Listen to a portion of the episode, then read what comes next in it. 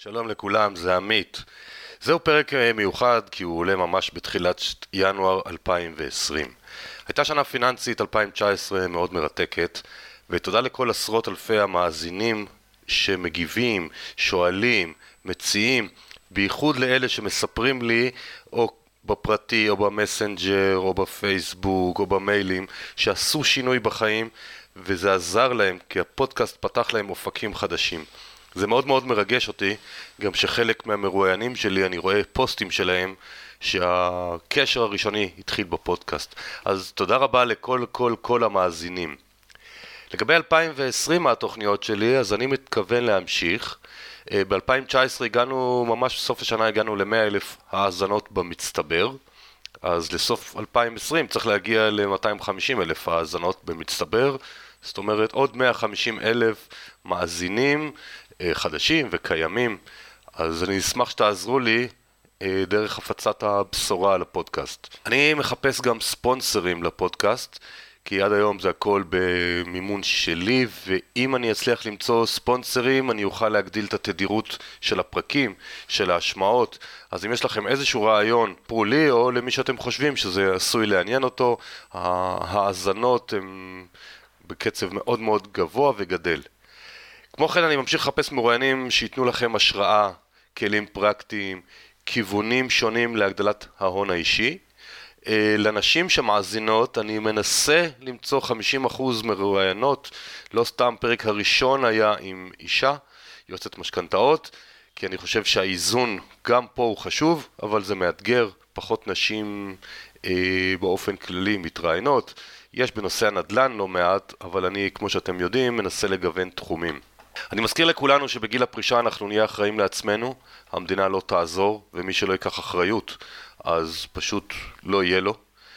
אני גם מתכנן השנה מיזם מאוד מאוד גדול, שאני מקווה שיצליח כבר בתחילת הרבעון השני, כלומר באזור פסח, לעלות לאוויר, ואז הוא יוכל לעזור לכולם לקפוץ מדרגה לכיוון הגדלת ההכנסות וההון האישי.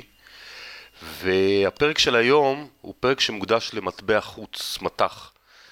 הנושא הוא לא כל כך uh, סקסי ולא מוכר, אבל כולם מדברים על הדולר נמוך, דולר גבוה, אירו ברצפה, אירו גבוה, בוא נשקיע, לא נשקיע.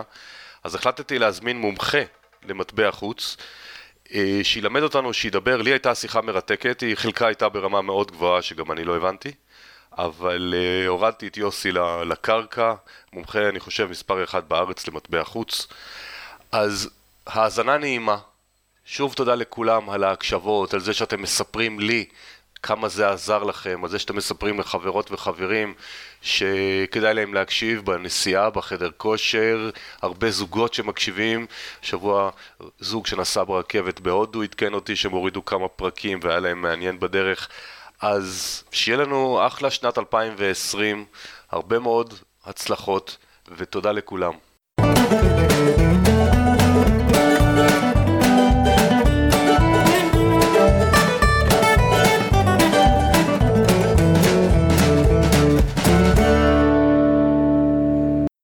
שלום לכולם, כאן עמית, תודה שהצטרפתם לפרק נוסף בפודקאסט כסף והשקעות. אה, תודה לכל אלה שמגיבים, שואלים, נותנים רעיונות, תמשיכו, כי זה הכי כיף ונותן מוטיבציה להמשיך. ובקשה קטנה, לחבר'ה הצעירים, בני ה-25-35 שמקשיבים לנו, ספרו להורים. אני בזמן האחרון מקבל הרבה לקוחות יותר מבוגרים, פחות חשופים לעולם התוכן של פודקאסטים, ספרו להם שייהנו גם. היום אני שמח מאוד לארח את יוסי פריימן. יוסי שלום. שלום, שלום. יוסי הוא מנכ"ל קבוצת פריקו שהם עוסקים במטח, ניהול סיכונים, ייעוץ והשקעות. אז uh, זה תחום פחות מוכר ללקוח הפרטי מה שנקרא, ואני נורא אשמח קצת להכיר. אז אם אתה מוכן להתחיל לספר לנו קצת על קבוצת פריקו, והאם היא פועלת תחת רגולציה? זאת אומרת, אני חקרתי את האתר שלכם, אבל האם זה תחום שנדרש רגולציה, עיסוק במטח, ומה עושים פה בפריקו? אז נתחיל קצת ככה, היסטוריה, אה, פברואר האחרון, אנחנו למעשה חגגנו 40 שנה כתאגיד בישראל. אה, מה אנחנו בעצם עושים? פריקו מתמחה בתחום המטח, מטבע חוץ, על כל הנגזרות שקשורות לזה. זאת אומרת, אנחנו עוסקים במטבע חוץ בתור כסף, מטבע, דולר, סטרלינג, אירו, פרש וכדומה, אבל גם בריביות של מטח וגם בחומרי גלם וגם בכל מיני אינדקסים שנסחרים, אנחנו למעשה מתמחים בזה. המשמעות היא שאם אה, אני לדוגמה, ניקח דוגמה הכי פשוטה, יבואן, ואני מייבא אה, מוצרים מחו"ל, ומצד שני אני הולך למכור אותם בארץ, אז באופן טבעי התמורה שלי תהיה בשקלים, ההתחייבות שלי במטח. אם יהיה פיחות והשקל יהיה שווה פחות, והמטח לדוגמה האירו פתאום יהיה שישה שקלים במקום ארבעה שקלים, אז אה, ברור שאני הולך להפסיד הרבה מאוד, ולכן אני בעצם רוצה להגן על עצמי. והאפשרויות להגן, המכשירים להגן הם מאוד מאוד מגוונים, ובתחום הזה אנחנו בדיוק אה, מתמחים, אנחנו יודעים לבדוק את המחירים מאוד נכון של המוצרים האלה. כדי שמי שהולך לעשות... בזה, אנחנו תכף נרחיב לא, וזה בדיוק תחום ההתמחות שלנו, שהוא מאוד נכנס לתוך הפופיק בפנים לראות מה קורה. שאלת שאלה בקשר לרגולציה, והיא שאלה מצוינת. בסוף שנות התשעים אה, חוקקו בארץ מספר חוקים בתחום הזה, שעוסקים בעצם בהסדרה של כל מה שקורה בעולם ההשקעות. וזו נקודה מאוד חשובה למשקיע. שהוא הולך לקבל שירותים, להסתכל ולראות דבר ראשון שמי שנותן לו את השירות שיש לו בכלל תעודה. ואז גם לראות איזה סוג תעודה, כי יש הבדל גדול מאוד בין מי שמחזיק תעודה שהוא משווק, ואז הוא חי מתמורה שהוא מקבל, עמלות, לבין אה, יועץ שהוא אמור להיות בלתי תלוי לחלוטין, שהלקוח משלם לו בלבד את העמלה עבור השירות, הוא לא מקבל שום טובת הנאה מאף אחד ואסור לו לקבל, זו משמעות מאוד מאוד גדולה. פריקו נמצאת, וגם העובדים של פריקו נמצאים בדיוק במקום הזה של יועצים. אנחנו יועצים בלתי תלויים, אנחנו לא מקבלים מאף אחד שום טובת הנאה. היחיד שמשלם עבור השירות זה הלקוח שלנו, ולכן מה שמובטח לו שיש לו שקיפות מלאה. זה אומר שמבחינת הרישיון שיש לנו באמת הידע המקצועי, שיש לנו ביטוח, שיש לנו הון עצמי, שאנחנו עולים לכל אותם הקריטריונים שהרגולטור מחייב ואנחנו בדיוק נמצאים שם. המשמעות הגדולה מבחינתנו היא קודם כל העובדה שאנחנו יכולים להבטיח ללקוחות שברגע שהם עושים עסקאות, לא בעצם מעורבב פנימה בתוך השיקול איזשהו משהו אחר זר, ושהוא מקבל את המחיר הכי נכון מבחינת השוק, בלי שום משמעות אם זה יהיה מבנק א', מבנק ב' או מגורם ג'. אנחנו מסתכלים על כולם, רואים את כולם, אומרים ללקוח הוא בעצם זה שיבחר, וזה נותן ללקוח כלי מאוד מאוד חשוב בקבלת ההחלטה. אני מאוד מסכים, כי אני בעולם התוכן שלי, כיועץ פיננסי, אני אומר לאנשים שמה שמבדל אותי מאחרים, א', הרבה שנות ניסיון בתחומים רבים, דבר שני, שאני יועץ, אני לא משווק שום מוצר. תבואו, תגידו לי, קח את הכסף, תעשה לנו, התשובה תהיה לא. אני לא, אני רוצה את טובתכם, ואני לא מחפש פה איזשהו דברים נסתרים. אז יפה, אז הבנו תחום המטח. עכשיו, לקוחות הם יכולים להיות אנשים פרטיים או רק בעצם חברות גדולות? מי בעצם סוג לקוחות שלכם קבוצת פריקו? אמ, אנחנו מחזיקים אה, דסקים מתמחים. זאת אומרת, יש לפריקו לקוחות אה, שזה סטארט-אפים צעירים, חבר'ה שעשו גיוס מאוד קטן, 300 אה, אלף דולר, 100 אלף דולר, 500 אלף דולר, והם צריכים מישהו שילווה אותם יד ביד ויסביר להם איך עושים ומה עושים. אז יש לנו דסק מיוחד בשביל זה, זה נקרא SME. הם יודעים לתת להם הסברים וסבלנות עם המון המון... אה, להכשיר אותם שהם יהיו את החמישה מיליארד. טכניקה מסביב, עם אה, מצגות ועם המון המון דברים שעוזרים להבין בעצם מה אנחנו מדברים. אז זה דבר אחד שאנחנו עושים אה, בהצלחה מאוד גדולה. הדבר השני הוא כמובן לא דומה למישהו שהוא לקוח ג'מבו גדול. אנחנו מגלגלים מחזור עסקים של מיליארדים על בסיס חודשי. אנחנו שחקן המטח אה, ענק בשוק הישראלי, אני מניח שמבין הגופים הפרטיים בוודאי אנחנו הגדול ביותר, אבל המשמעות היא אה, שלקוחות שלנו בעצם אה, מוצאים לעצמם דסק מתאים לפי הגודל וסוג הפעילות. זה לא רק הגודל, אלא גם סוג הפעילות. לא דומה לקוח שהוא יבואן של חיטה או דלקים או מוצרים מהסוג אה, שנסחר בורסאית, לבין אה, לקוח שיש לו פעילות, דולר שקל, שהוא סך הכל צריך להגן על התחייבות שלו בדולרים, או תמורות ייצוא. כך שלמעשה הדסקים המתמחים נותנים כל דסק לסוג הלקוחות המדובר. יש לנו יתרון אחד מאוד משמעותי, אנחנו במשך אה, שנים רבות מחזיקים בעצם את כל עולם הפיתוח והתוכנות אצלנו בבית, אנחנו מזה עשרות שנים מפתחים את המערכות, כך שיש לנו יתרון יחסי מאוד גדול בעובדה שאנחנו יודעים גם להתאים את התוצר שהלקוח יקבל בדיוק למה שהוא צריך. אז הוא יקבל דוחות לפי מה שהוא רוצה, ויקבל דוחות שיוכל לבדוק התאמות מול הבנקים, ומערכת שתדע גם לתת לו אה, איתותים מבחינת אה, שערים שהגיעו בשוק. אם הוא חיפש שער מסוים, אז הנה השער הגיע, המערכת תשלח לו הודעה, וזה לא משנה באיזה שעה זה יהיה. בהקשר הזה, בתור מישהו שהולך עם כיפה, לפעמים זה דווקא עושה לי בעיה, כי הנה רק עכשיו היינו בראש השנה. בראש השנה לא נפל לנו על יומיים שיש מסחר בעולם, אבל כן. אנחנו סגורים, והמערכות שלנו עובדות. זאת אומרת, הלקוחות, אה, לדאבוני, גם בראש השנה, קיבלו איתותים והודעות מה קורה בשוק, כי המערכות הן אה, מערכות עצמאיות, אוטומטיות שעובדות. אני הרבה שנים הייתי יצואן כשכיר הרבה שנים, אז אני קצת מבין על מה שאתה מדבר, אבל אני חושב שחלק מהמאזינים פחות חשופים בכלל להבנה על גודל שוק המטח. אני בהרצאות לפעמים, אני אומר לאנשים, כדי להראות להם קצת, אני אומר להם כמה שער דולר, אז כולם מתחילים שלוש וחצי, שלוש שישים, אז אני אומר להם מה פתאום, זה שבעים. אז הם לא מבינים מה אני אומר, אני אומר להם זה רופי, אני אמרתי לכם דולר, אני... שער דולר, אין, אין משמעות לשער דולר. האם אתה יכול לספר קצת מה זה שוק מטח, מה הגודל שלו בעולם בכלל, למאזינים ולי כמובן, שאנחנו פשוט פחות מכירים כמה זה גדול. שוק המטח הוא שוק אה, עצום, אה, היקף המסחר היומי אה, נערך, ההערכה היא שזה כבין 4 ל-5 טריליון דולר, סכומים דמיוניים מבחינת הגודל. כמעט כל גוף בעולם, בכל סוג פעילות, פוגש איזשהו מטבע. הדולר כמטבע משמש למעשה עוגן להרבה מאוד מטבעות, ולכן כשאנחנו מדברים על שערי מטבע, הרבה מאוד מטבעות מתייחסים לעבר הדולר, אבל לא זו בלבד, כי יש מקומות שלדוגמה ההתייחסות תהיה דווקא למטבע עוגן אחר, כמו לדוגמה לאירו או למטבעות אחרים. אבל אה, הדולר הוא בהחלט אה, מטבע מרכזי, בעיקר בעולם של חומרי הגלם, ולכן זה מתגלגל. לדוגמה, שוק האנרגיה, דלקים, רוב הדלקים שאנחנו מדברים, בין אם זה הברנט בים הצפוני, או בין אם אנחנו מדברים על ה-WTI, הדלק האמריקאי, או שאנחנו מדברים על הדלקים שאנחנו מכירים, מבחינתנו כל ה-LC, הברנט שנסחר הוא מטבע, הוא אה, נכס שהוא בעצם מתייחס למטבע, ואז המטבע שעומד מולו זה יהיה הדולר. זאת אומרת, למעשה, אתה קונה מוצר, והמוצר הזה מצוטט במחיר כלשהו. ברגע שהמחיר הזה בדרך כלל הוא דולר, אז uh, מטבע האנוש זה הופך להיות המטבע שעובר לסוחר והוא הדומיננטי.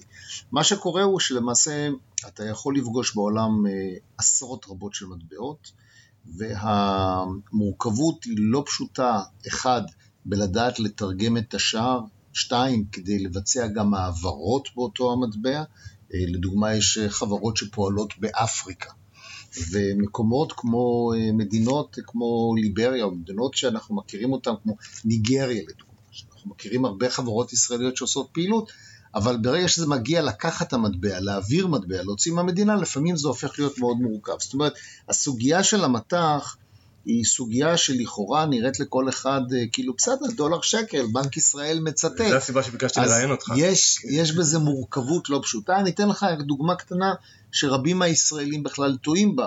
לדוגמה, רוב הישראלים שמדברים איתם מה השער, לדוגמה, אה, של האירו. אז רובם יגידו לך, מה הבעיה? בנק ישראל, יש שער יציג של האירו, וזה השער שאנחנו יכולים לסחור בו.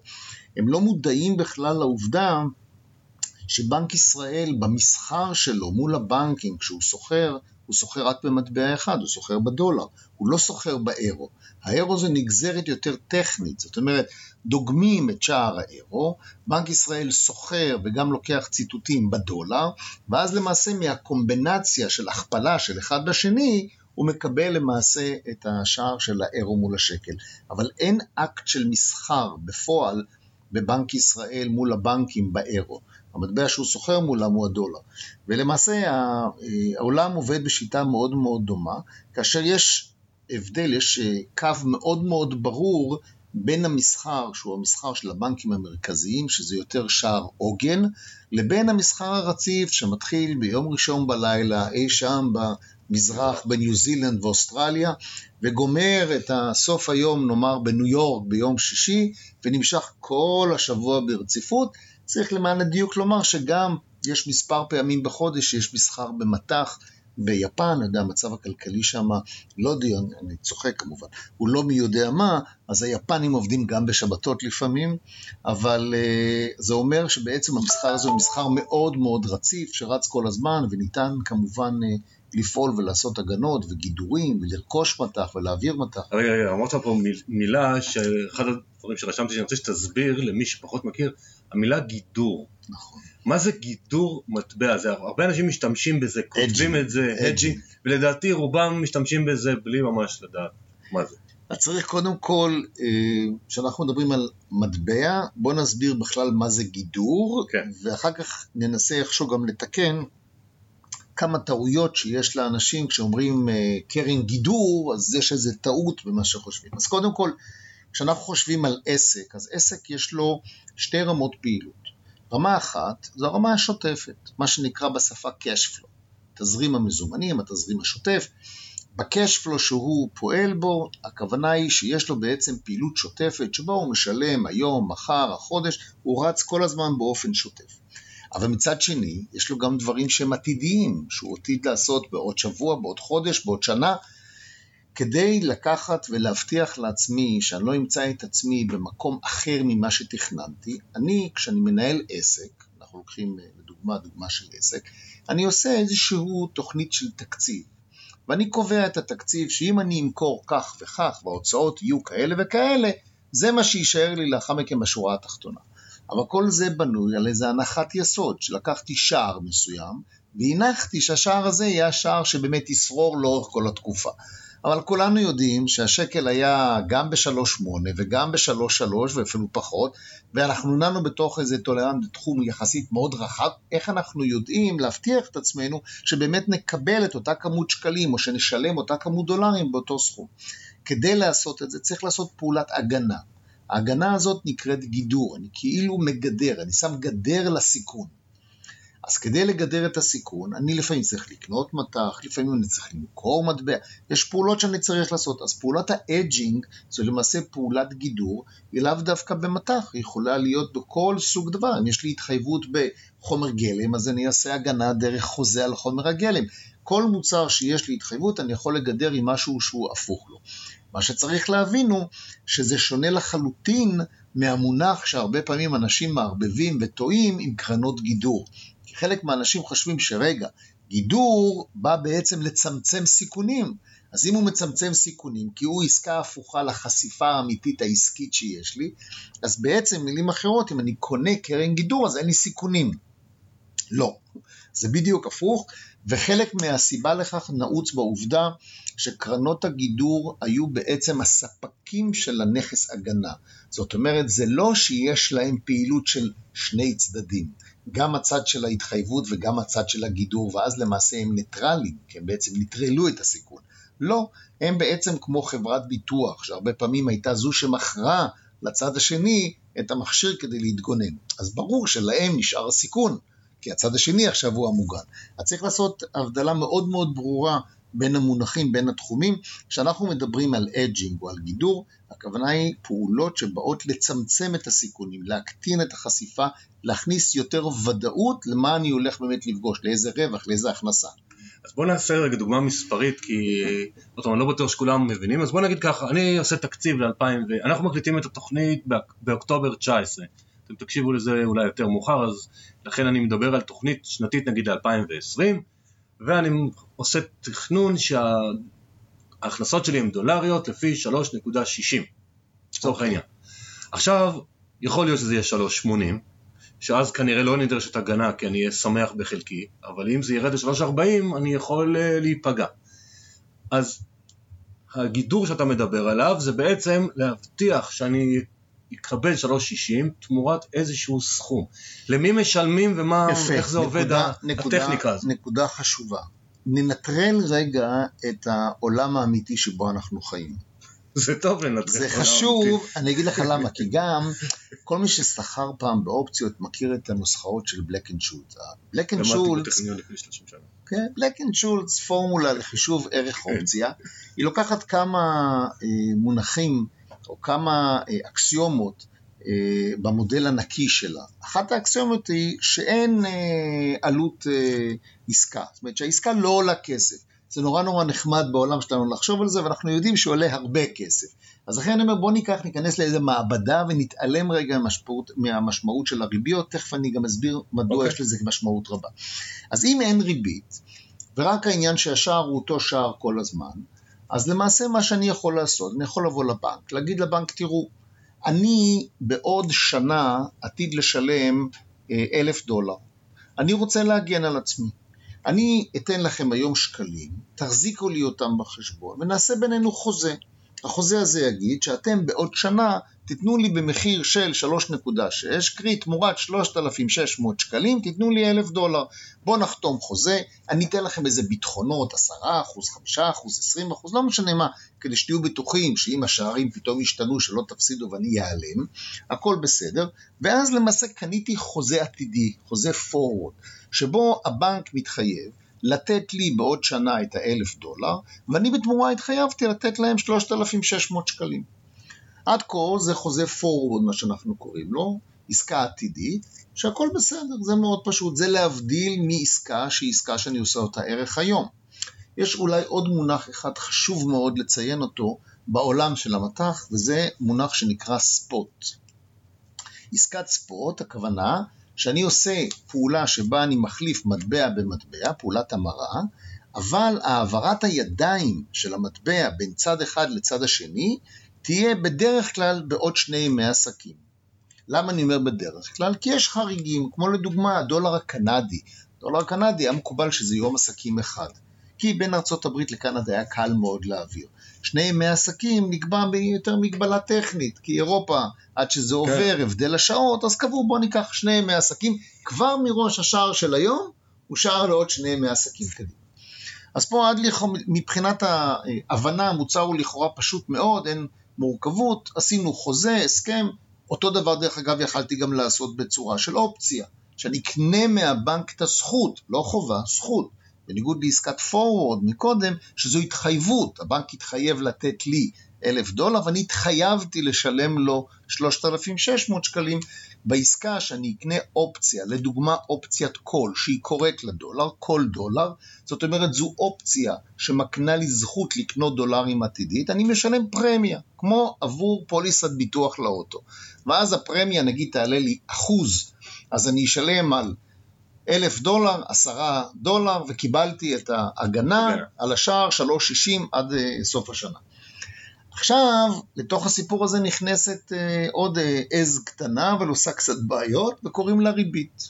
נחזור חזרה לסיפור שלי מקודם, נגיד שבאתי לאותו הבנקאי, ואמרתי לבנקאי, אני רוצה לקנות לעוד שנה. אומר לי הבנקאי, תראה, אין שום בעיה. אני את האלף דולר שלך שומר בצד בפיקדון. אתה את האלף שקלים שלך, את ה... סליחה, 3,600 שקלים שלך שאתה צריך לשלם לי, תשים אתה בפיקדון. בוא, בסוף השנה, אני אשלם לך את האלף דולר פלוס מה שהריבית אומרת, ואתה תיתן לי את ה-3,600 שקלים פלוס מה שמגיע מבחינת הריבית שלי. זאת אומרת, זה בריבית דולרית וזה בריבית שקלית. נכון. עכשיו, מה זה אומר? בסביבה שבה ריבית הדולר, נאמר, היא 2 אחוזים. וריבית השקל היא כמעט אפס, זה מילים אחרות אומר שלי יגיע לקבל ממך בתום שנה לא אלף דולר, אלא בעצם עוד שני אחוז. כן. ואילו אני צריך לתת לך 3,000 שקל, 3,600 שקל ועוד. צ'ופצ'יק של מה. שיצא. זאת אומרת, השער בעצם עובר שינוי. השינוי הזה, כדי שאתה תיתן לי את אותם האלף דולרים, שבעצם היה לי בתוכם עוד שני אחוז שהייתי צריך לקבל, הייתי צריך לקבל נאמר לצורך הדוגמה אלף עשרים, אז האלף הזה בעצם אומר שאני צריך לקבל הנחה. למעשה אני משלם פחות שקלים, כי יש לי ריבית שהרווחתי. אז למעשה נוצר מצב שאם אנחנו לפני כן אמרנו שהשער הספוט היה 3.6, ולכן ככה תרגמנו אלף דולר ל-3,600 שקלים, עכשיו בעצם אם אנחנו נוריד 2%, אז 2% בדוגמה הפשוטה שלנו זה 720 נקודות שווה ערך. מה אמרתי? נתרגם את זה למי שלא מבין. לקחתי את השער, 3.6, והכפלתי אותו ב-2, זה 720. כמובן, אני מחלק ב-100, לכן זה יוצא לי 720 נקודות. אז במילים אחרות, אני לוקח את השער, ואני מבטא את פער הריביות בתוך השער עצמו. הבנתי. לתהליך הזה, שבו אני לוקח מרכיב של ריביות, בשפה המקצועית קוראים לזה נקודות סוואפ. הסוואפ מבטא את הפער שבין הריבית של אני נותן לבין הריבית שאני מקבל. ולכן ניקח לצורך הדוגמת המקרה הפשוט שלנו, ה-3.6 שהיה השער, פה פער הריביות היה שווה לנו ל-720 נקודות. זאת אומרת שהשער הסופי לעוד שנה יצא לנו נגיד לצורך הדוגמה 3.5280. זה היה השער שצריך להיות לסוף התקופה לעוד שנה. עכשיו נחזור חזרה לדוגמה שלנו. נגיד שאני לצורך העניין יבואן. אם אני אקנה את הדולרים לעוד שנה, אני כבר לא משלם 3.6, אני שילמתי רק 3.5280, כי נהניתי כן. מפער הריביות. זאת אומרת שהרווחתי כסף. אבל עכשיו בואו נבין למה התעשייה בוכה בארץ.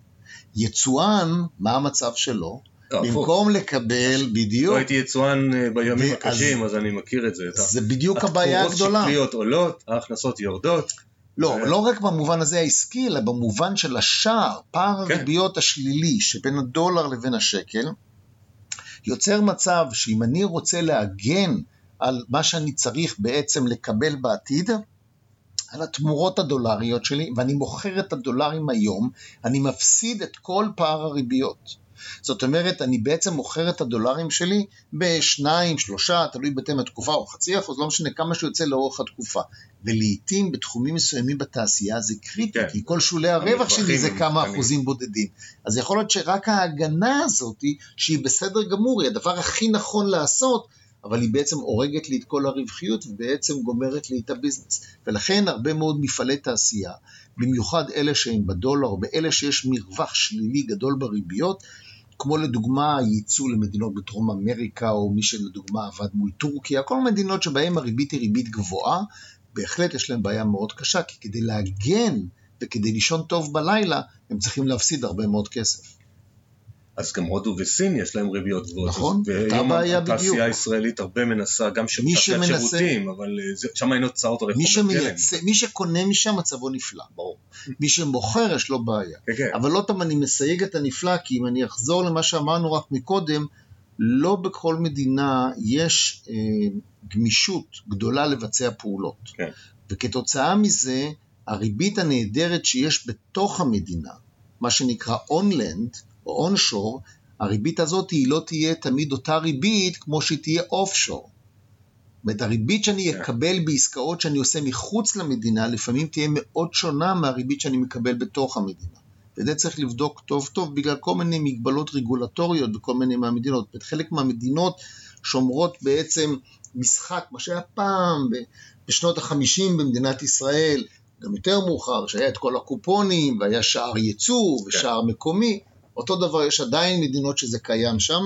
אם אנחנו מדברים על היום, אז הנה בדיוק הסיפור עם הסנקציות האמריקאיות החדשות על אירופה, שבעצם בא מתוך הסיפור okay. של הסבסוד שהאירופאים נתנו, על ידי זה שהיו שערים שונים לתעשיית המטוסים.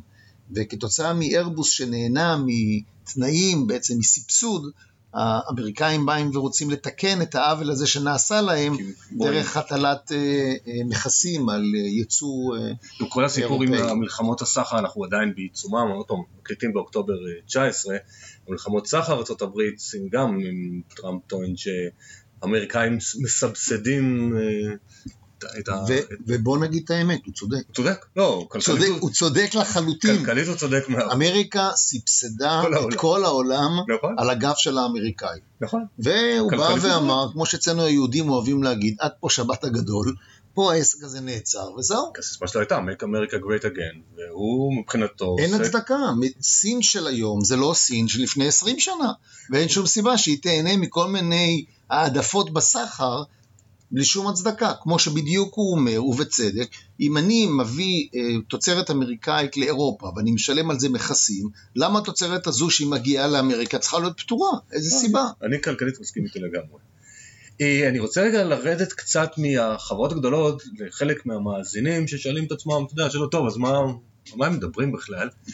אה, ואני רוצה להגיע רגע לעולם ההשקעה במטח, וזו דעה סובייקטיבית שלך כמובן, שאני אשאל את השאלה, כי כנראה נכון או נכון. הרבה אנשים מחפשים במה להשקיע. עכשיו אם ניקח את הלפני 30-40 שנה שהשקיעו בזהב, כי כל הכסף היה מוצמד לזהב וכולי וכולי, היום כל מי שרוצה בערך מדפיס כסף כמה שבא לו ונראה מה יצא מזה בסוף.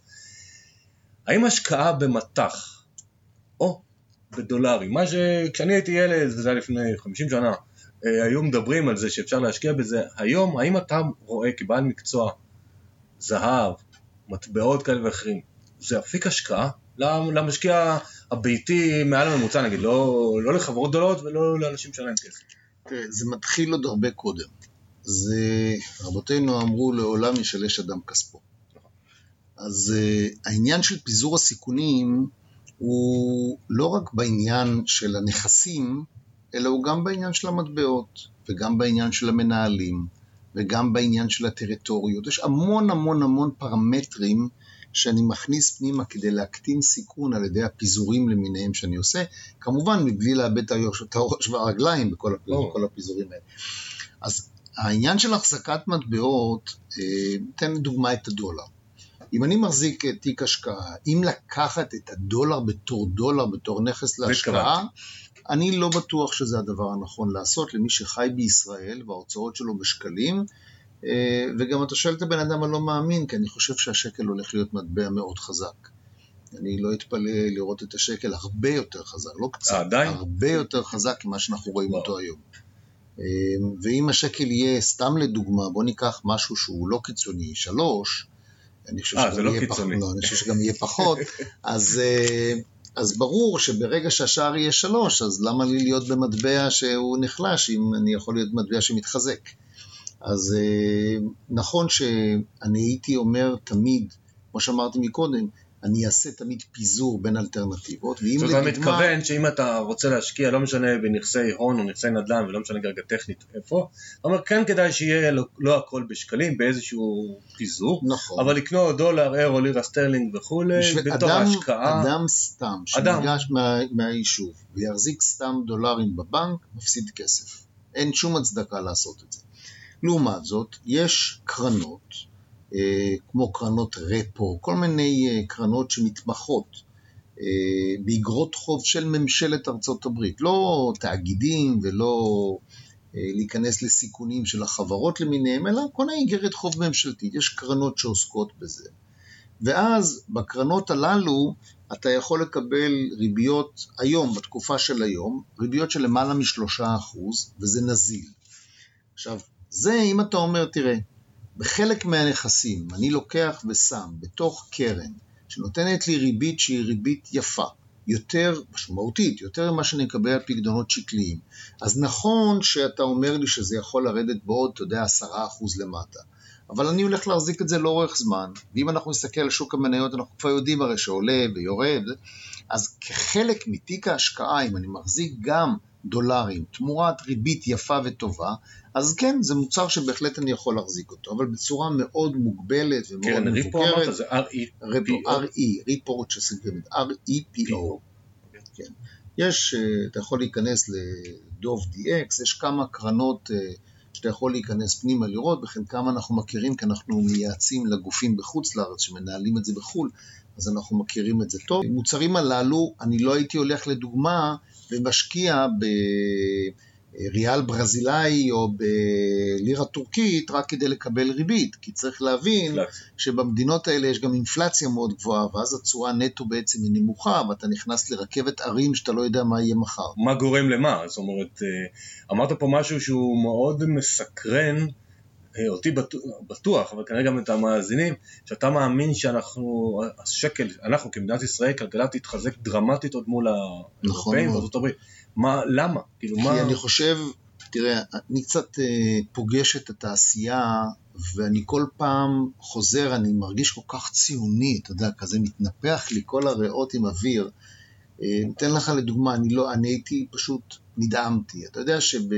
תחום של מדינת ישראל, אנחנו מדינה של פחות מעשרה מיליון תושבים. ארה"ב, אנחנו מדברים על סדר גודל של מאות מיליון. אותו דבר כמובן אירופה, מזרח. כשאנחנו מסתכלים על תחום הרפואה, טוב, תחום שהוא עתיר עם השקעות, עם תחכום והכול, אתה יודע שלמעלה מ-50% מהפיתוחים החדשים בעולם הרפואה בעולם מפותחים, אתה יודע איפה? בישראל. לפי השאלה, אני מנחש, אני לא, לא יודע.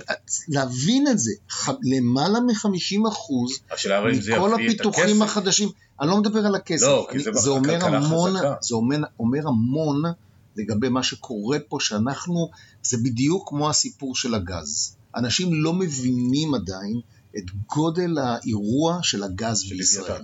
העובדה שאנחנו יכולים היום לדבר עם מדינות ערב, מבלי לחשוב לרגע מה יהיה עם מים. הרי סוגיית המים תמיד הייתה סוגיה של חיים ומוות, ממה אנחנו נחיה. אי אפשר לוותר, אנחנו חייבים את המים. אנחנו היום, בזכות הגז, יכולים לאפשר לעצמנו התפלה, יכולים לאפשר לעצמנו המון המון מהלכים, כי יש לנו בעצם ביטחון שיש לנו משהו זמין, שמאפשר לנו בעצם להתקיים פה, מבלי שנהיה תלויים במים שיגיעו מלבנון או מסוריה או מאיפה שלא. זאת אומרת, יש כאן מהלכים מאוד מאוד משמעותיים שקורים בכלכלה הישראלית. שהאזרח הרגיל לא כל כך מתוודה אליהם, לא כך מכיר אותם, לא רואה את המשמעות, חוץ מזה שהוא נוסע על הכבישים והוא רואה כבישים חדשים שבונים, פקקים יש בשפע, אבל אתה, אבל אני אגיד לך, באיזשהו מקום שתתחיל הרכבת התחתית והרכבות ישתפרו והמסילה המזרחית ו ו ו ו ו לא יודע כמה זה ייקח, חמש, עשר שנים קדימה, אז אתה רואה שנעשים פה מהלכים מאוד מאוד גדולים. אני לא מדבר כאן בכלל במישור של לרגע פוליטי, לא, לא, שלא, לא, לרגע לא נבין לא נכון. לא אני מדבר אך ורק במובן של כלכלה פרופר. עכשיו, בעולם רואים את זה. ואתה רואה יותר ויותר גופי השקעה שנעדרו, לא היו פה בשוק, מגיעים ופותחים נציגויות בישראל. הסיבה שהם באים לפה כי הם מזהים את המקום הזה כמקום שא', כבר היום יש בו הרבה כסף שמטייל בו, ב', בראייה קדימה הולך להיות פה המון כסף שיטייל בשוק. אז בגלל העובדה הזאת שהכלכלה הישראלית היא מאוד מאוד יצירתית, מאוד מתפתחת, מאוד רצה קדימה, מאוד מוטת שירותים, פחות תעשייה, זו כלכלה שלמעשה מאוד דומה בתפיסה של מי שמסתכל מבחוץ לכלכלה האמריקאית או לכלכלה המערבית המפותחת, ולכן באופן טבעי הציפייה של לא רק שלנו, אלא של הגופים הבינלאומיים, שמבחינת אזור, אם אני מחפש מקום טוב להשקיע בו, ישראל מציגה למעשה אלטרנטיבה טובה. עכשיו, לא מדבר על זה שאנחנו נכנסנו להרבה מאוד אינדקסים, או להרבה מאוד אה, זירות שבעצם למדו להכיר גם את השוק הישראלי. לא, זה נכון, לכל מיני דירוגי לך... מטח ודירוגי פיץ. בדיוק. לא, אבל השאלה למה זה יגרום לשקט, כי הכלכלה האמריקאית, תשתיות שם די גרועות במעט שאני רואה. איגרות החוב השקליות שלנו נכנסו לאינדקס של איגרות החוב הגלובליות. כן, ממש עכשיו, לא מזמן. כן. ה-Global Government Bonds הזה, האינדקס הזה של אה, אג"חים בכל העולם, שזה כמה עשרות בודדות של אה, מדינות משתתפות בזה, זה למעשה זירה שהיא זירה שמשקיעה באגרות חוב של המדינה במטבע של המדינה. עכשיו, מה זה אומר? זה אומר שאם אנחנו מהווים סתם לדוגמה אחוז, אנחנו מהווים הרבה פחות, אבל בוא נגיד שאנחנו לצורך העניין מהווים אחוז בתוך סל של X, אז ברור שאחוז מתוך ה-X הזה צריך לבוא להשקעה בישראל באגרות חוב בארץ. אז זה יוצר שתי פעולות. פעולה אחת זה יוצר ביקוש לאגרות חוב האלה שהם ירצו לקנות. ב', כדי להשקיע באיגרת חוב שהיא הרי בשקלים, צריך למכור מטח, כי הרי הם באים מהעולם. אז מה יקרה? הגופים האלה יבואו וימכרו מטבע חוץ בעולם כדי להשקיע בשקלים. זאת אומרת שעד מרץ שנה הבאה, אנחנו צריכים לצפות שעשוי להיות כאן עץ המטח, שכל הזמן ייתן איזשהו בלם מפני פיחות משמעותי. כי כל פעם שהדולר יתחיל להרים ראש, יהיו כאלה שיגידו, רגע, אנחנו צריכים את האגרות חוב, בואו נמכור. אז יש כאן מין תהליך מתמשך של תנועת הון פנימה מגופים בינלאומיים שיבואו להשקיע באגרות החוב השקליות במדינת ישראל, לא הצמודות, אלא שקליות, מתוך תפיסה שבעצם זה חלק שהם צריכים לשים בו כסף. מעניין. עכשיו, אלה תהליכים טכניים שקורים. טכניים, טכניים, אבל זה משפיע על כל בדיוק, אחד. בדיוק, בדיוק, לכן, לכן זה נקודה אחת. דבר שני, בוא תראה את שיעורי הצמיחה. שיעור הצמיחה בישראל הוא פנטסטי לעומת העולם. אנחנו מדברים עם סדרי גודל הרבה יותר גבוה. האינפלציה פה היא סך הכל מאוד נמוכה. זאת אומרת, כל מי שמסתכל על הכלכלה הישראלית בפרמטרים הבינלאומיים, אנחנו סך הכל נמצאים בדירוג גבוה מבחינת הסיכון. אז מי שמסתכל הוא רואה שיש כאן דירוג טוב. ואני צריך רק את זה לסייג ולומר אני בכובע אחר שלי חבר אה, דירקטוריון ובעל החזקה במדרוג. אז mm. אני אומר את זה, אבל צריך לדעת להיות ערים לזה, כשאני לא מייעץ לאף אחד לקנות או למכור או לעשות, אבל צריך שידעו. אז אני מכיר את אה, הדירוג של ישראל, מכיר את ההסתכלות של הזרים על ישראל, ויש הערכה רבה למה שקורה בארץ. וזה לא משנה אם הדירוג של ישראל יורד בנוטמט, יורד בצ'ופצ'יק או עולה בצ'ופצ'יק. הרעיון הבסיסי הוא שסך הכל, בהסתכלות קדימה, כשאתה מסתכל על מה שקורה היום בעולם, המשק הישראלי הוא חלופה פנטסטית להשקעה. לכן יש הרבה מאוד גופים שרוצים להשקיע פה, וברגע שהם באים להשקיע פה, הם צריכים למכור מטח כדי לקנות דברים בשקלים. וזה ילחץ יותר ויותר כל הזמן את השקל כלפי מטה, יהפוך את השקל להיות יותר ויותר חזק. טוב, אז אה, מצד אחד זה טוב כי אנחנו ישראלים, מצד שני, יש לי כמה השקעות שאני צריך להשאיר אותן אז במטח ולא לממש את זה. אז אם התשואה היא... שיישאר לנכדים. אם התשואה היא טובה, אם התשואה היא טובה, אז כן, הריבית דריבית... נכון, נכון. אני אתן לך סתם לדוגמה. שתשאל היום בן אדם, מה עשתה הבורסה מתחילת 2018 עד היום בארצות הברית? בן אדם שלא כל כך מכיר, יגיד לך, תשמע, הבורסה עלתה, לא יודע, בין 5 ל-15 אחוז, אולי אפילו 20 אחוז. כשתסתכל באמת על העובדות, אתה רואה שהיא פלט. היא שטוחה, היא לא עשתה כלום. כן, אבל מה קרה במשך התקופה? בדיוק. מה שקרה זה היה בעצם עלים, מין כאלה עליות וירידות, עליות וירידות, מין כאלה אה, גלים שבאו בים. ולכן, בעולם המטח הוא פועל אותו דבר, יש עליות וירידות כל הזמן. הנקודה היחידה היא שאם אתה עושה פיקדון, ואתה מקבל ריבית, את זה אתה צובר כל הזמן. ואם אתה גם טיפה יותר חכם ויודע כלל מאוד חשוב בכלכלה, שריבית דריבית מנצחת הכל, ואתה יודע להשקיע חזרה את הריבית בפנים, אז אתה יודע שיש לך מקדם ביטחון מאוד מאוד משמעותי, בדיוק כמו שאתה משקיע במניות, ואתה רואה את מה שאתה מקבל כדיבידנד כריבית שאתה מקבל, או כמו השכר דירה בדירה, אתה מסתכל על הדיבידנד. לכן אם יש לך מניות שמחלקות דיבידנדים, אתה למעשה מקטין את הסיכון כל הזמן, כי אתה מקבל חלק מהכסף כל הזמן חזרה. כן, בהחלט. אה, אני רוצה לעבור לעוד נקודה שבעצם כל משקיע יכול להשקיע בה מקטן עד גדול ואתם מטפלים בזה, זה עולם הסחורות. בעצם יש קרנות סל, קרנות כאלה גם בארץ, לא דווקא בחו"ל, שאתה יכול להשקיע בנפט, אתה יכול להשקיע בכותנה, תירס וכולי וכולי וכולי. אתה יכול קצת לשתף אותנו כבעל מקצוע, האם, אם אמרנו שהשקעה, לקנות דולרים או אירו בשביל, ככלי השקעה זה כנראה לא איזה השקעה טובה. לא, אתה יכול לעשות פיקדון, אבל לא... לא, לא פיקדון, לא, אני אומר ממש מה שמתחת לבלטות של פעם. לא, לא. אז זה כנראה השקעה... בכל לא- המובנים, מסוכן, לא טוב, לא נותן ריבית. יש לך כספת נגד אש, אבל זה כנראה לא טוב. האם קרנות... גם נשרף מהר, כן. לא, אבל נגיד שיש היום כספות נגד אש גם. אה, לא מה שמודי עשה להם לפני כמה שנים בהודו, החליף להם את המטבע שם, את השטרות. כן. אבל אה, אני שואל, אה, נפט הוא תנודתי. נכון. זהב נח לו איזה עשר שנים אני חושב, או שמונה שנים לפני חודשיים, לו, כן. לפני חודשיים התחיל פתאום לעשות אה, געגוע שאולי הוא סילבר. עלה ל-500-600, כן, 1,500 אלף שקל. כן. לא, אז אני שואל עוד פעם, כבעל מקצוע, מאזינים לנו אנשים בסוף הם אומרים יש לנו קצת כסף, רוצים להשקיע, אה, כסף, השקעות, יאללה, בוא, אז כסף אנחנו מדברים המון, אבל האם זה כלי כן, עוד פעם, אני סקרן לשמוע את דעתך המקצועית על קודם כל, הזה. קודם כל, כמו שאמרתי מקודם, העניין של שילוש הכסף, החלוקה באלטרנטיבות, אז אה, זה בהחלט אחת החלוקות שצריך, שאפשר לעשות. אמ, פה, פה זה חובה ללכת אה, לאינדקסים מתמחים.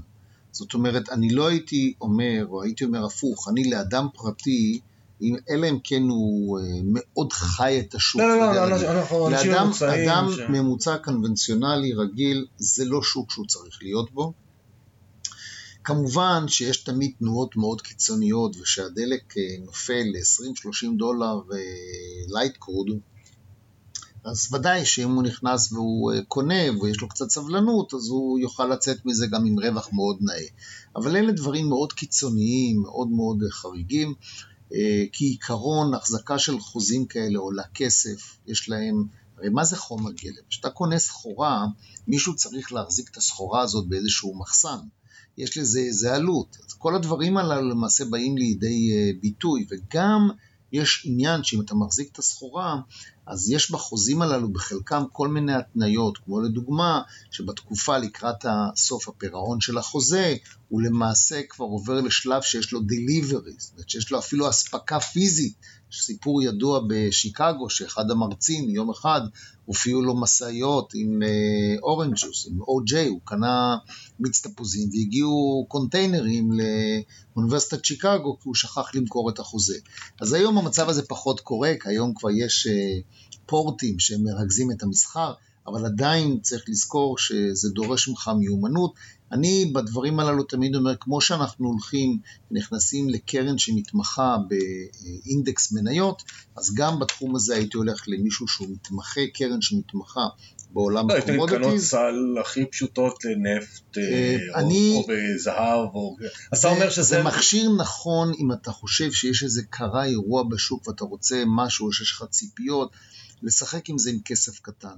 זה לא המוצרים העיקריים. המוצרים העיקריים שבהם אני מסתכל כמוצרי השקעה זה אחד, אגרות חוב, אגרות חוב שאני יודע מי הגופים שעומדים מאחורי זה, מדינות או חברות גדולות, שאני יודע מה הריבית, מה התשואה, מה הסיכון, מה הדירוג, אני יודע איזה נכס לקחתי, וכמובן מניות, שאני יודע מה החברות הללו, מה תיק האשראי שלהם, מה ההון שיש בחברות, מה התשואה שהם נותנים, מי הניהול שלהם, מה אה, רמת הסיכון שהם מגלמים. הדברים הללו הם הרבה יותר משמעותיים מבחינת התשואה לאורך זמן. אז אני רוצה לחזור רגע לעולם המטח, שזה אתה באמת אה, מומחה, ויש המון המון היום הצעות דיגיטליות, מה שנקרא, לעם, לכולנו, כל מיני רובוטים, מסחר, אה, אלגו, אתה תשים כסף, אנחנו יודעים לסחור אוטומטית בין דולר לאירו, בין זה לזה. ספר לנו את דעתך המקצועית. לפני שאני אכנס להסביר מה קצת על זה, המשפט הראשון הוא שומר נפשו ירחק מהם. זאת אומרת, אם אתה לא רוצה להפסיד את כספך, אל תתקרב לדברים האלה, זה אני אומר באופן גורף. תכף אני אסביר גם אולי מדוע. אמ, אין אה, מכונות הוקוס פוקוס. המכונות הוקוס פוקוס בדרך כלל הן אה, קיימות עם מקדם סיכון מבוקר, זה לא שאין להן סיכון, יש להן סיכון מבוקר, אבל המכונות הללו בדרך כלל נמצאות בידיים של גופים מאוד מאוד גדולים, יש בארץ כמה גופים כאלה שיודעים לעשות את העבודה בצורה מאוד טובה, זה לא שהם לא מפסידים, רק אחוז הניצחונות לעומת ההפסדים הוא יותר גבוה. זה לא לאדם הקונבנציונלי, זה אה, מוצרים שבהם התנודתיות היא מאוד מאוד אה, חדה, אנשים עובדים קשה בשביל להרוויח את כספם, ואין הצדקה שבתוך שעות או ימים הם יאבדו את כל מה שיש להם. אז חבל להתקרב לדברים האלה. האלגו שלמעשה בא באמצעות אה, חישובים מאוד מהירים לנצח את השוק, זה יותר חזק בעולם המניות, בעולם המסחר, במערכות שיודעות לקרוא חדשות ולתרגם את זה לפעולת מסחר, והם בעצם יודעים לפתוח ולסגור מהר מאוד פעולות על סמך ידיעות שהתפרסמו, איזה נתון כלכלי או איזה אירוע שקרה בשוק, מחסור באיזה חומר גלם או איזה עודף. זה אה, סיפור אחר. רוב הגופים שאנחנו מדברים עליהם, שזה גופים שבאים להציע לאנשים לשחק נגד השוק כדי להרוויח כסף מזה שהם יהיו יותר חזקים מהשוק, זה משימה כמעט בלתי אפשרית לאדם בשר ודם, מהסיבה הפשוטה שעומדים מאחורי המערכות הגדולות, א', אה, מערכות מנועים מאוד מאוד חזקים, מאוד מתוחכמים, מאוד מהירים, וכיס מאוד עמוק.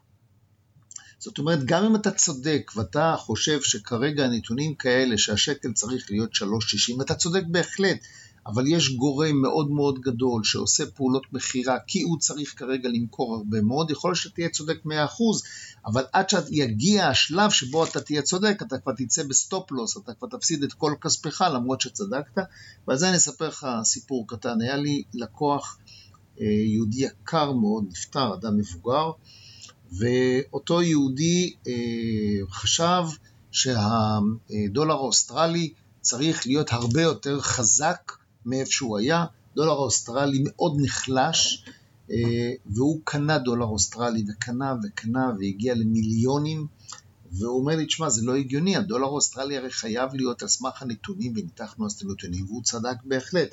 אבל אמרתי לו, קראו לו חיים, אמרתי לו, חיים, אתה יכול להיות צודק 100%, אבל עד שזה יקרה, נעבך, לא נעים לי להגיד, אבל אתה כבר לא תהיה חי.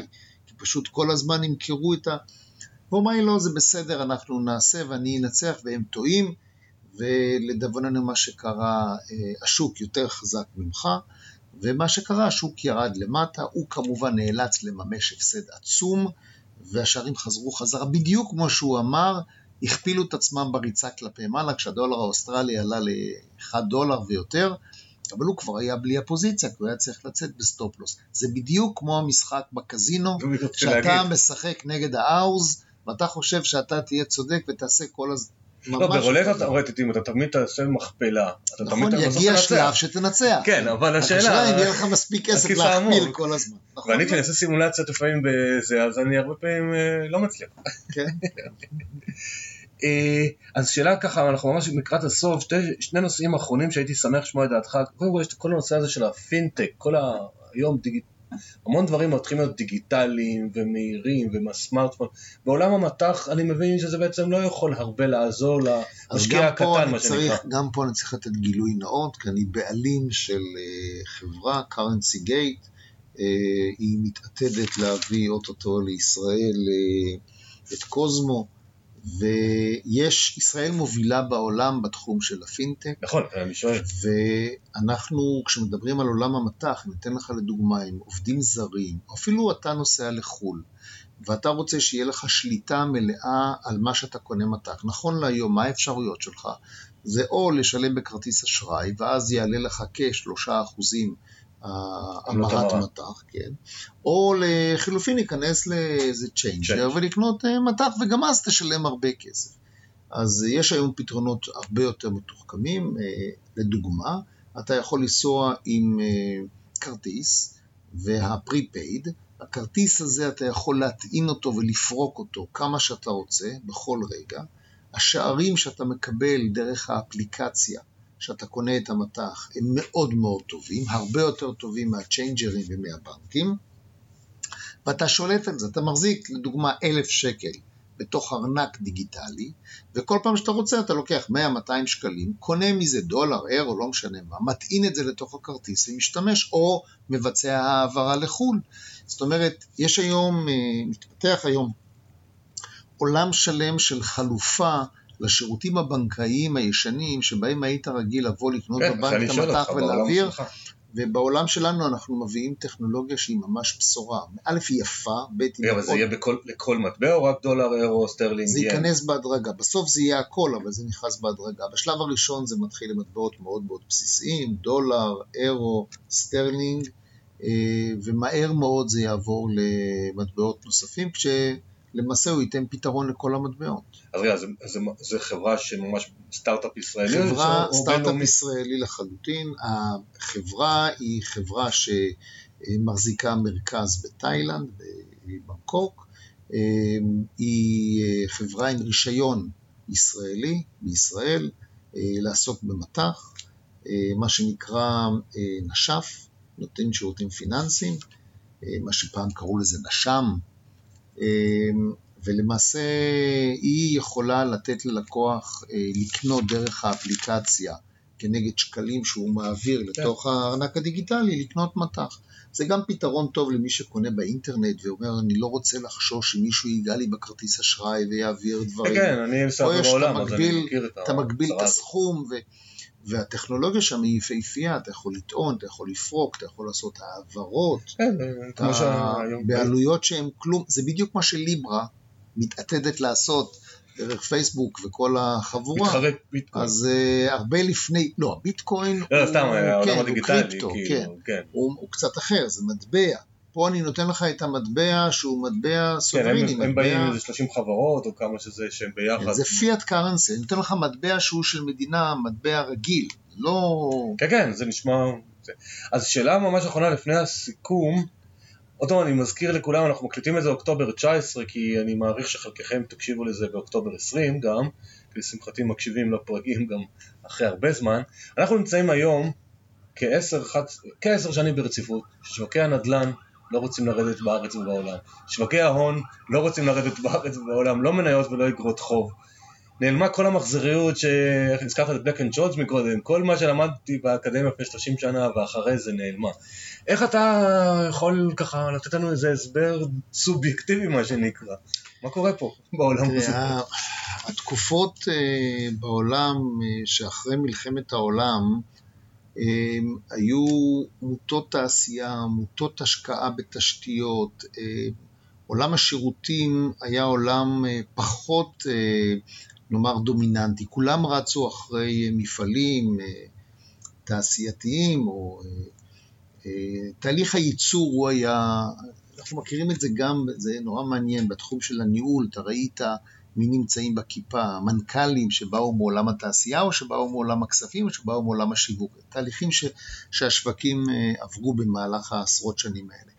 ובחלק גדול מהמדינות, קח לדוגמה דוגמה את גרמניה, אלה מדינות שמושתתות מאוד מאוד חזק על התעשייה. אה, לעומת האמריקאים, ששם לדוגמה כל העניין של השירותים הוא הרבה יותר אה, חזק. אה, המשמעות שנוצר בעולם בעצם תהליך שבו הרבה פעמים מצאנו חוסר התאמה בין ביקוש להיצע, וכתוצאה מזה נוצרו עיוותי שוק. העיוותים הללו יכולים להיווצר שכאשר יש מחסור אז אה, לדוגמה המחירים טסים למעלה, כמו שקורה בארץ בשוק הדיור. זה גם יכול להביא לזה שיש כסף זול בשוק, הריבית מאוד נמוכה וכתוצאה מזה נוצרים כל מיני בועות פיננסיות כי זול לקנות כל מיני דברים, או, או כמו שיש כאלה שטוענים לדוגמה שחלק גדול מחברות הזומבי, אותן החברות שאין להן זכות קיום, אבל הן חיות רק בזכות העובדה שהריבית מאוד זולה, ואז הם יכולים להתקיים. אז יש כל מיני עיוותים שאנחנו מכירים שקורים בשוק, מחירים עולים בגלל שכסף זול ואתה יכול לקחת ולהשקיע. בישראל הבעיה, כמו שאמרנו, היא בעיה של היצע. ההיצע לא היה מספיק והמחירים דחפו, וגם העניין ש... הישראלים עדיין ב-DNA שלהם קונים דירה ולא שוכרים דירה ורוצים את זה כמה שיותר קרוב למרכז. נוצרו כאן הרבה צירופים של דברים שדחפו את הכל יחד לעבר עודף הביקוש שלחץ את זה כלפי מעלה. אני בגדול אה, מסתכל על מה היום נדרש זוג צעיר להוציא כדי אה, לממן את הדירה שהוא קנה. המחירים הם פשוט בחלק גדול מהמקרים דמיוניים. וזה די, די מפחיד אותי, כי הפתרון יכול להיות או מצד אחד של היצע גדול שיבלום את המשך הריצה, או שהיצע כל כך גדול שיכול גם כן ללחוץ את המחירים כלפי מטה.